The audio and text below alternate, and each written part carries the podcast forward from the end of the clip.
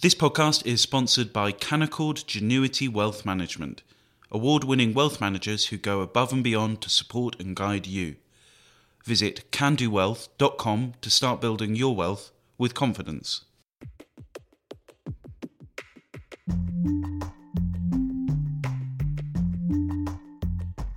Hello, and welcome to the Edition podcast from The Spectator.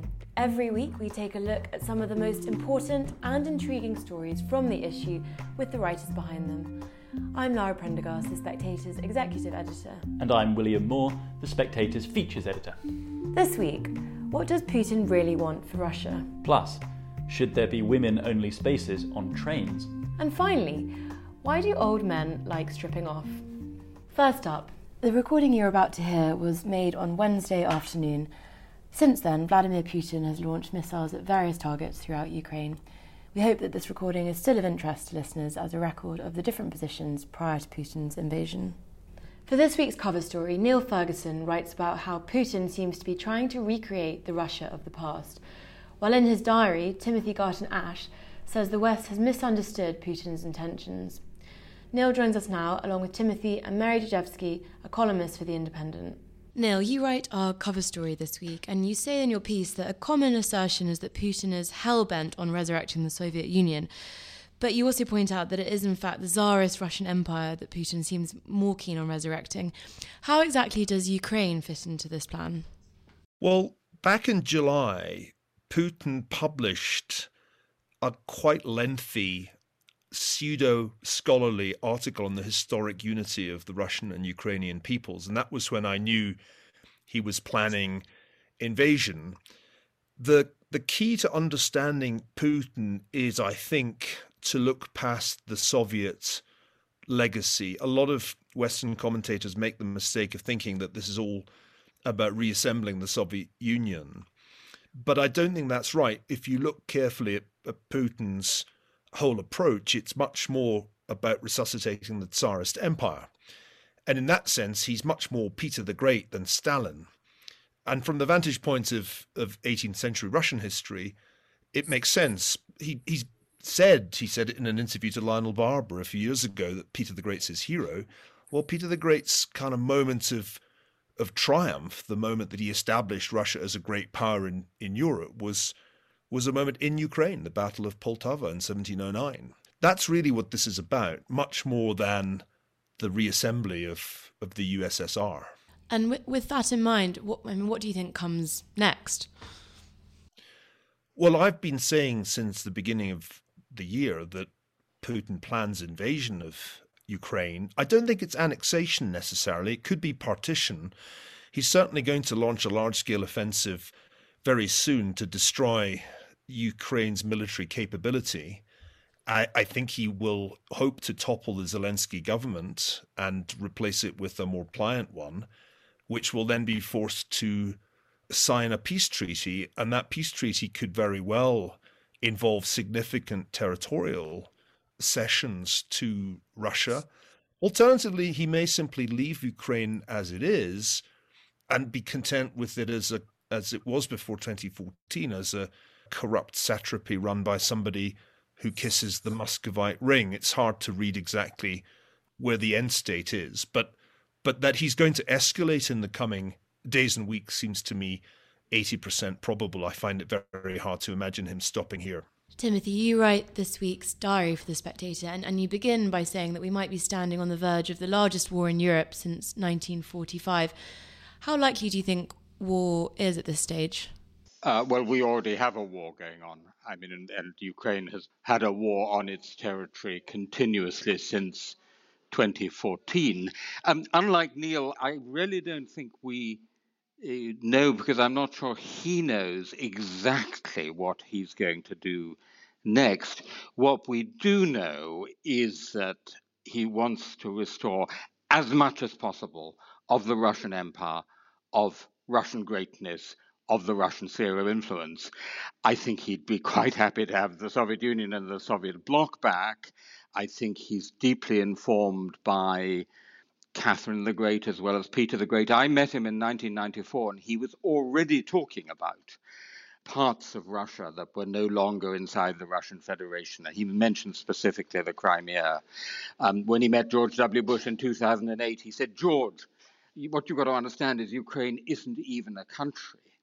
So I think that's the general direction of travel is very clear.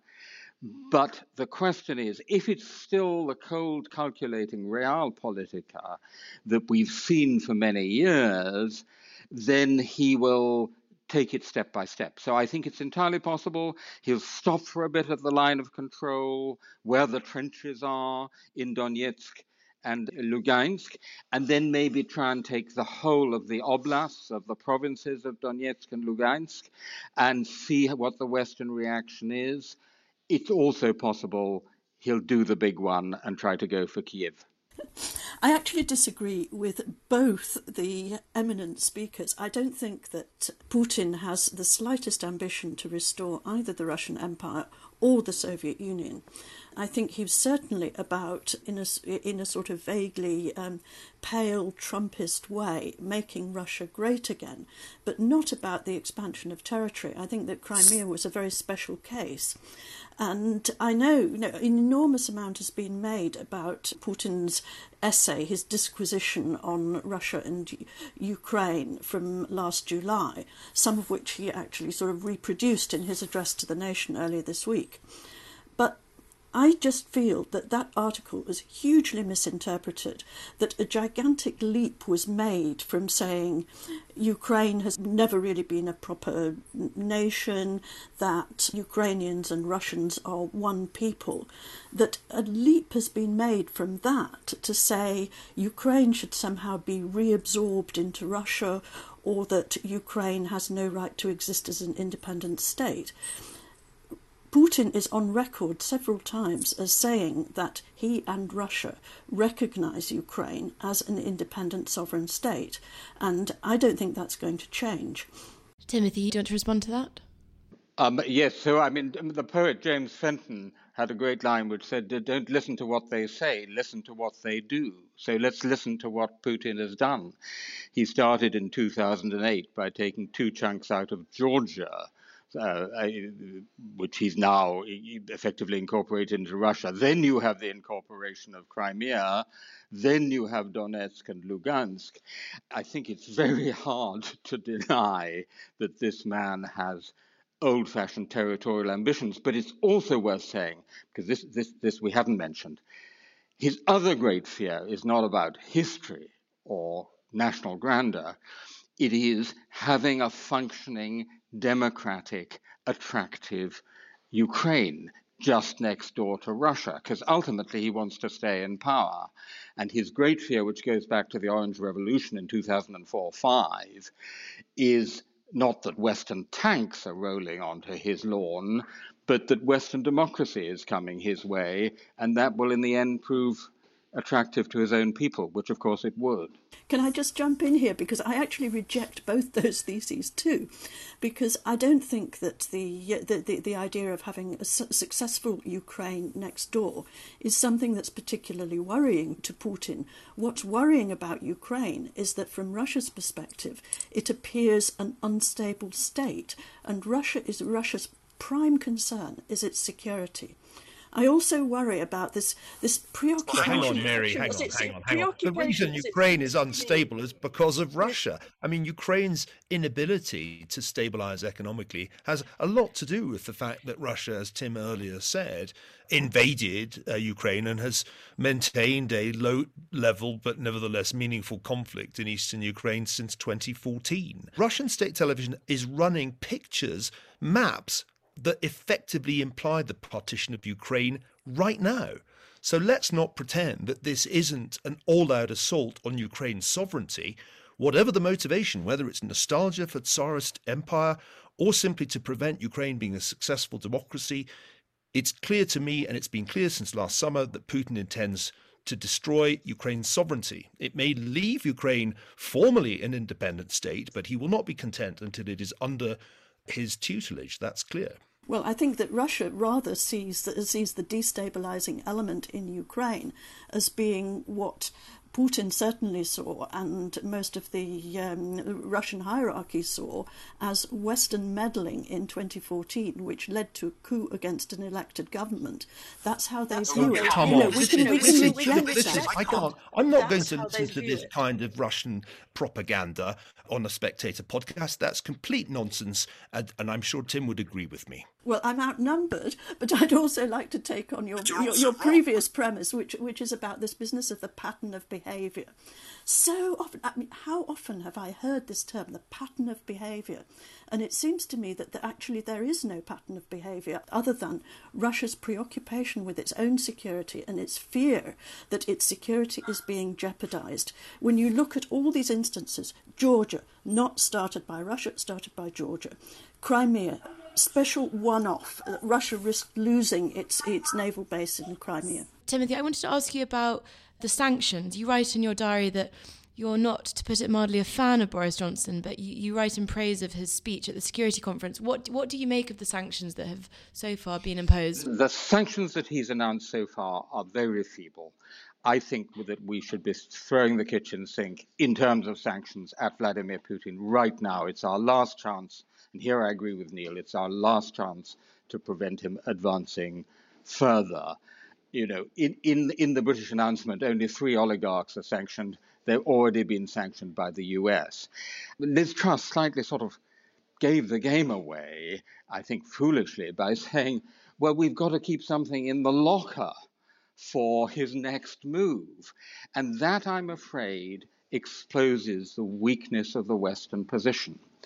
If you face a power which is, has no scruples about using massive military force, and you're only prepared to use economic and diplomatic instruments, you're at a great disadvantage. There's a great old Polish saying we play chess with them, they play kick ass with us. And that's what I'm really afraid of that in the end, our locker will be empty. We'll have applied the massive sanctions. Putin has built up more than $600 billion in central bank reserves. He's prepared for the sanctions we'll throw at him. He's going to make countermeasures. And my greatest fear is that he's going to, at least in the short term, get away with it. Niall, would you agree with that?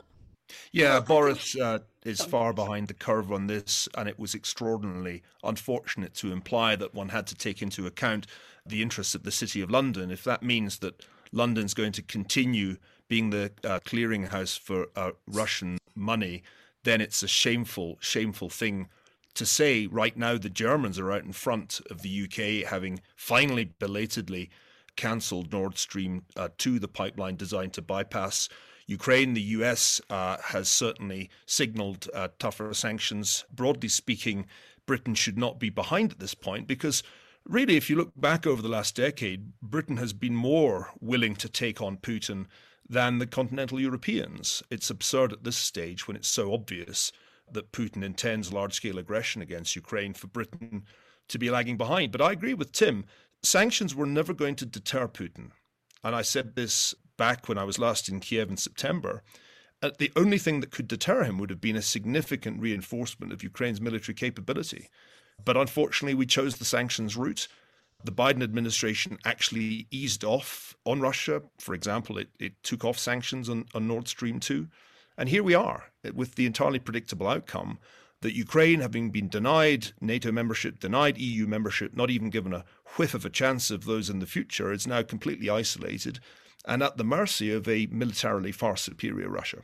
Mary, just to finish on, we've we've obviously seen an outcry from the West at Putin's latest moves. Do you have any sense about how in Russia people are feeling about their leaders' recent decisions? It's actually very hard to gauge Russian opinion. Um, polls that have been conducted, say, in the last few months, have suggested that there is a big swathe of opinion that's very opposed to embarking on any sort of new military adventure um, anywhere, least of all almost in Ukraine, because many Russians have friends, relatives in Ukraine or Ukrainian friends and relatives in Russia. It would be a very complicated conflict to fight from that point of view there has been a suggestion that Putin's nationwide broadcast, this extraordinary rambling account of Russian Ukrainian relations earlier this week, that this may have actually softened up opinion slightly. towards some sort of action against Ukraine. But I think military action for any Russian leader, including Putin, is a very dangerous prospect. And my view is that if Putin were to undertake that, and if it were to go wrong, then Putin's position would be jeopardized. Mary, I'm so glad you said something there that I agree with. glad we found some common ground. Niall, Mary, and Timothy, thank you very much for joining us. Next up, should Britain have women only train carriages? Jeremy Corbyn suggested it when he was Labour Party leader, and now Scotland seems to be flirting with the idea. Mary Wakefield says in this week's Spectator that although she enjoys the idea of the lady carriage, it doesn't make much sense. She joins us now, along with women's rights activist Kelly Given. Mary. Yes, Will. In your column this week, you write about the idea for women only train carriages. Yes. Can you explain for our listeners why you think the argument for them doesn't hold up? I think that neither the argument for them nor the argument against really hold up. I think they've been suggested over the years as a solution to the idea that women are harassed in train carriages. And my problem really is with the idea that women are harassed in train carriages. I'm actually kind of rather partial to the idea of a women's only carriage. As I said, in my mind's eye, it's a rather lovely thing, kind of with muted tones and, you know, perhaps a better quality of food. But I just don't think we should be trying to solve problems that don't exist when there's so many real problems and real violence that women face in other parts of society. Kelly, you're based in Edinburgh. Can you tell us a little bit about your own experience of travelling on ScotRail and whether you think women only carriages are a good idea? Yeah, I think actually Mary and I have a lot of similar views in the sense that I don't think that there's really that strong an argument for or against, and I don't think that those arguing for them are actually arguing for them in the way that we think we're going to solve violence against women and girls by implementing re- these carriages. I don't think that's the case. My experience of public transport, particularly at night, is not good. In fact, the last twice that I have travelled at night time on a train, I have been harassed by men, and I refuse to actually use the train at night time, especially on my own. The last twice that I was on a train, I was with a friend, and that didn't stop what happened. So, yeah, my experience is not great, especially as an autistic person as well. And my experience of public transport generally isn't fantastic, and I by no means think that this is a, a be all and end all answer to violence against women. I don't think it is. But I think if it even helps a handful of women to feel safer, I don't think it actually objectively makes women safer at all. I don't think uh, a carriage that says no men allowed is going to stop a violent man from coming onto a carriage and, and hurting a woman. I don't think that's the case. But I do think that it would give peace of mind to a handful of women. And if that is the case, then it's worth it to me. Do you think in any way, I mean, the answer might be no here, but if, say, you had a women's only carriage, I would worry that would make women feel less safe in the other carriages. So, because in my experience, I haven't found there to be much of a problem travelling on a train, and this is very particular to my experience on a particular line, so I understand everyone's different. But if I saw like one carriage saying, you know, women's sort of safe coach, I think I'd feel less safe on the other coaches because I would be think, well, there must be a massive problem. Yeah, and I, I think that you, you're absolutely entitled to that. I think there's merit in that argument. Like I say, I don't think there's strong arguments either way, but I do think that the fact that you would feel more unsafe in a mixed carriage speaks volumes about what we are actually up against on public transport. What was, um, if, if you don't mind me asking, what was your experience? Because my argument really is just that, at least on the line I go on, there's an awful lot of drunk men. And I've found over the years that I don't find them to be dangerous. Certainly uncomfortable with a bit of chat and comments and stuff like that, but it's not what I would count as an assault, especially relative to the sorts of things that you know go on in other places. Yep. Do you think that's fair of me, or am I being too blasé about what I consider just chat? I think it's much broader. I think there are there is a stereotype I think of men on trains and drunken men and drunken groups of men. I personally don't feel particularly threatened by them, but on the same token, I don't not feel threatened by them. I feel more threatened by them than I would a group of women, for example. My experience, particularly the last one that I had, last train that I took at night, a man sat beside me on an empty carriage, uh, me and my friend, and I had tights on, and he said he could see my tattoos through my tights and that he liked them. He asked me what colour of nail varnish I had on my toes. He asked me really inappropriate questions that were designed to make me feel uncomfortable, and he did make me feel that way. And when I left the train, I had to walk a different way because he was going the same way as me, and that made me feel very uncomfortable, and, it did make me feel unsafe. Yeah, Um, yeah, I, I do think that that's an experience that isn't uncommon. But I think it really depends on how you look at it and and what groups you, you're thinking of. I think there's no one type of man that is violent towards a woman. Violence against women comes in all sorts of different forms. I don't think we can pigeonhole it to any type of one person on the train. Mary, I mean, you talk in your piece about whether there are certain men that could do with the, their own kind of carriage. What, what, Well, what, I think I just, that's just there? one of the um, arguments against women's only carriages is that it's also, you know, a certain sort of man who's threatened by macho behaviour or physical assault and that sort of thing. So you're trying to make women feel uncomfortable. Why not make other men feel uncomfortable? And I think it all gets, it sort of proliferates.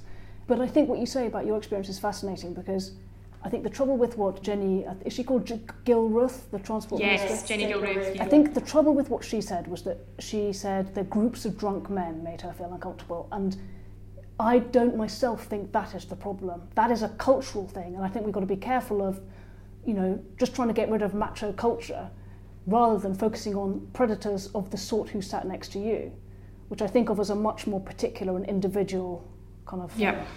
Mary, uh, you do mention in your piece that there are other there are countries which have already introduced women-only carriages, Yeah. such as India and Japan. Do you think that there there's a need for the carriages in those countries that there, there isn't Oh yeah, sure. Like, in, and I think women love them in.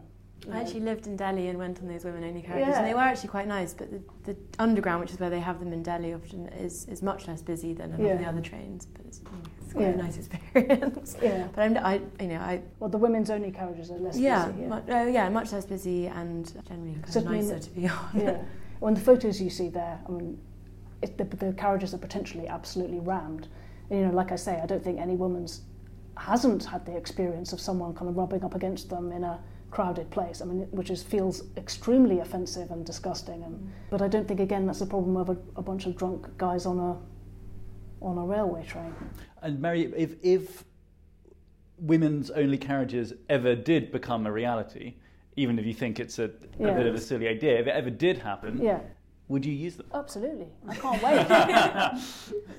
Definitely, yeah. I mean, yeah. Like I How said, much space do you think should be given over? Or Oh, the whole thing. I'm talking trains here, buffet cars. I don't know. Yeah, definitely. I, I mean, I just, I just don't want us to be obscuring the, you know, serious problems by seeming to focus on uh, kind of macho drinking culture that I'm not sure is the problem.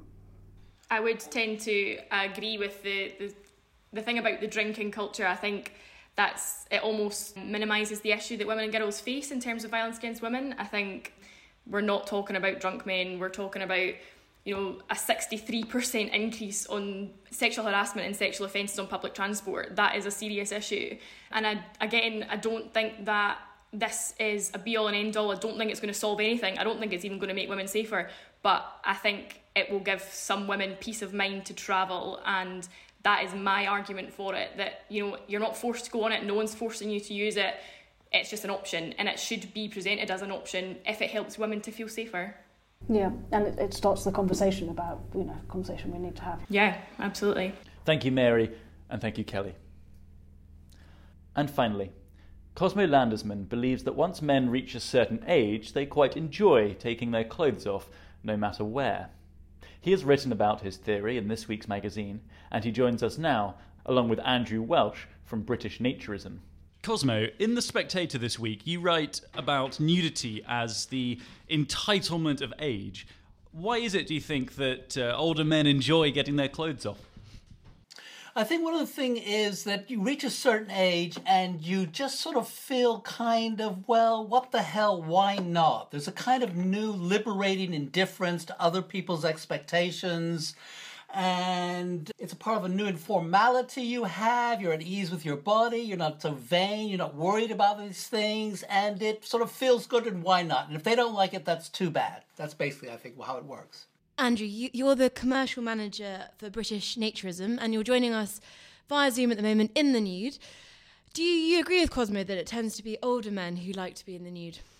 No, I don't. I, I, completely agree with all that he said, but I, I don't think we should polarise this by age. Uh, perhaps we do polarize it very slightly by gender, but I think women do have a, a lot more fear of, of judgment. Uh, let's put it that way. There's a whole variety of uh, things going on there that uh, perhaps we men don't suffer from. Um, but no, I mean, naturism is a very popular thing around the world and it's practiced by everybody from nappies to 90s, is, uh, is what I say, even though the people in the nappies aren't necessarily naked, but you get the point. So, no, but I think it's right. And I, I do think it's an age thing, whatever gender you're talking about. There's that poem, isn't there, about, uh, you know, when I'm old, I shall wear purple or something. And it is like, you know, this is me, uh, and that's how I feel comfortable. And I'm a human being, and so why not? But I, I'm also writing about men who are not nudists, you know, who don't aren't a part of nudist society, who actually now feel very open about, on occasion, you know, going nude, whereas one time they would have felt very inhibited. And I, I think that's different. And I think women who aren't nudists don't do it because, well, you know, they they're often, you know, more self-conscious as as they grow up. So I think that's one of the key differences. Do you think it's something that in Britain people are particularly uptight about it, or is it is it more common and popular in other countries? The old image that we had of the British was, yes, very uptight. You know, part of the line of no sex, please, we're British. There was a big kind of anxiety about nudity. But I think over the years, Britain as a society has become much more open, a much more let it hang out, a much more informal, you know, do it if you enjoy it sort of uh, idea. So I, I think we've, we've become less and less inhibited about nudity. And what do you agree with that, Andrew? Yes, um, I, I, do agree. And I think I want to say at this point yes, I am a naturist, a card carrying naturist, not quite sure where I carry my card, but I am. Um, and that's what I like to do. And if I swim or I go camping or on holiday, I will try very hard, and it's actually very easy these days to find a place where clothes are not needed. But actually, what we're talking about here is something that is available and practiced by us all. Every single one of us on this uh, this podcast has had a shower today. At least I hope so. Uh, and we are naked for that, you know. So the label is sometimes a bit unhelpful. Uh, Cosmo, you're saying, you know, men who are not nudists, we tend to call it naturists in this country, but you know, it doesn't matter. That's the point. We are all human beings, and decades of social convention that's the problem, has told us that, you know, we need to be modest. I must look that up in the dictionary one day and see what it really means. Because, you know, we are all human beings and we're also concerned about ourselves the whole time, and, it's not right. So whether you are a. Yeah, but hold on, I've, I've got to challenge this, this, this idea that somehow it's perfectly natural and it's only because of our repressed Judeo Christian society that we we have these inhibitions. That's not true. If you look at a lot of anthropological studies and so-called what we called nowadays primitive societies, they didn't walk, walk, walk around completely naked. They covered up. It's a very ancient, long-established rule across cultures. Yes, I, I, don't disagree with you, but let's look at the reasons for why they would cover up. A lot of it will be for comfort because it's cold, or, or, even it's very hot and you need protection from the sun. I, I, don't know enough about the subject, you know, to say when it was that we, the ape man, lost his hair, um, because one of the reasons why so many of our, our animal friends are, are, are not wearing clothes is because they just don't need to. We often say about clothes, it's that they are invented to keep you warm and to keep you dry. And that's really all that you need them for. Yes, they might bestow a certain uh, status. Uh, you might wear a black tie to go to a funeral, you might wear your best suit to go to a, a job interview, but basically, they are there to keep you warm and dry. And you don't always need that. Andrew, what age were you when you first discovered your interest in naturism, and, and what was it that kind of drew you to it? Um, I was once asked uh, when I was I first naked in public, and I said when I was very first born, because uh, that's another issue, isn't it? That's how we all entered this world. Um, I, I, was with my family on a holiday in the west coast of France, uh, in a uh, in a, a, campsite where you wore your clothes, but basically you reached the beach, and it was one of those lovely long Atlantic beaches with the breakers coming in, and to the left people had swimsuits on, and to the right they didn't. And um, you know we were sort of somewhere around about the middle, but it just appealed to me. And some years later, when I was on a holiday uh, of my own when I was an adult. Uh, there was a nude beach that was recommended, and I went. And um, well, here I am, X number of years later, still waxing lyrical about it. And uh, Cosmo, do you think uh, nudity is is totally harmless, or do you think that because there are people obviously who are very offended by it, uh, do you think that the people who are offended by nakedness uh, have a point? It's all context, isn't it? I mean, I, I think you know nudity's fine. I think there has to be a bit of you know uh, common courtesy. I think there has to be tact. I don't. I don't think it's if it makes people very uncomfortable. If there are children around, I think you have to. You know, it isn't all about your right to go naked. I think the case that I referred to in my piece about the admiral who was reported on by his neighbor, I think that was an incredible, outrageous thing. The man was in his own area, in his own garden, and he went naked. I thought there was a big fuss over nothing. And I think most people supported him. You know, we're not convinced that people are as offended uh, as they think they will be offended. Sometimes they're offended on somebody else's behalf. That's a very British thing, isn't it? Um, but actually, it's more about surprise. Uh, you know, if you went to a beach and you saw somebody sunbathing wearing a clown costume, uh, you would consider that to be unusual behaviour. You might not be offended, but you would be surprised. So, yes, if you are in a public place and somebody has no clothes on, it perhaps surprises you. But the number of activities that British Naturism put on that are in public venues, hotels, campsites, the staff are still there serving us with their clothes on, and they think we are the nicest people they look after. Now, you can challenge that one, but I tell you that's what they say. And by the end of our weekend or our week, they're quite worried about this rabble that are coming in wearing their clothes, who are going to be less friendly, less welcoming, less less nice to them, really. Um, so, Naturism in the UK, yes, we're an organisation that's about to celebrate 60 years of existence, but uh, Naturism as, a, as an activity, a, a conscious activity, taking your clothes off to feel the, the fresh air and the, the breeze and the sunshine on your skin, is uh, coming up for around 100 years old. But you're not really getting the younger crowd, are you? Um, yes and no. There are plenty of younger people. Um, I know you went to one of our events, and thank there you were for no that. young people there. I can You- tell you. absolutely, but that's. Well, I was young. That's how... I, I know. I, I'm I'm still at the, the younger end, and I'm 472.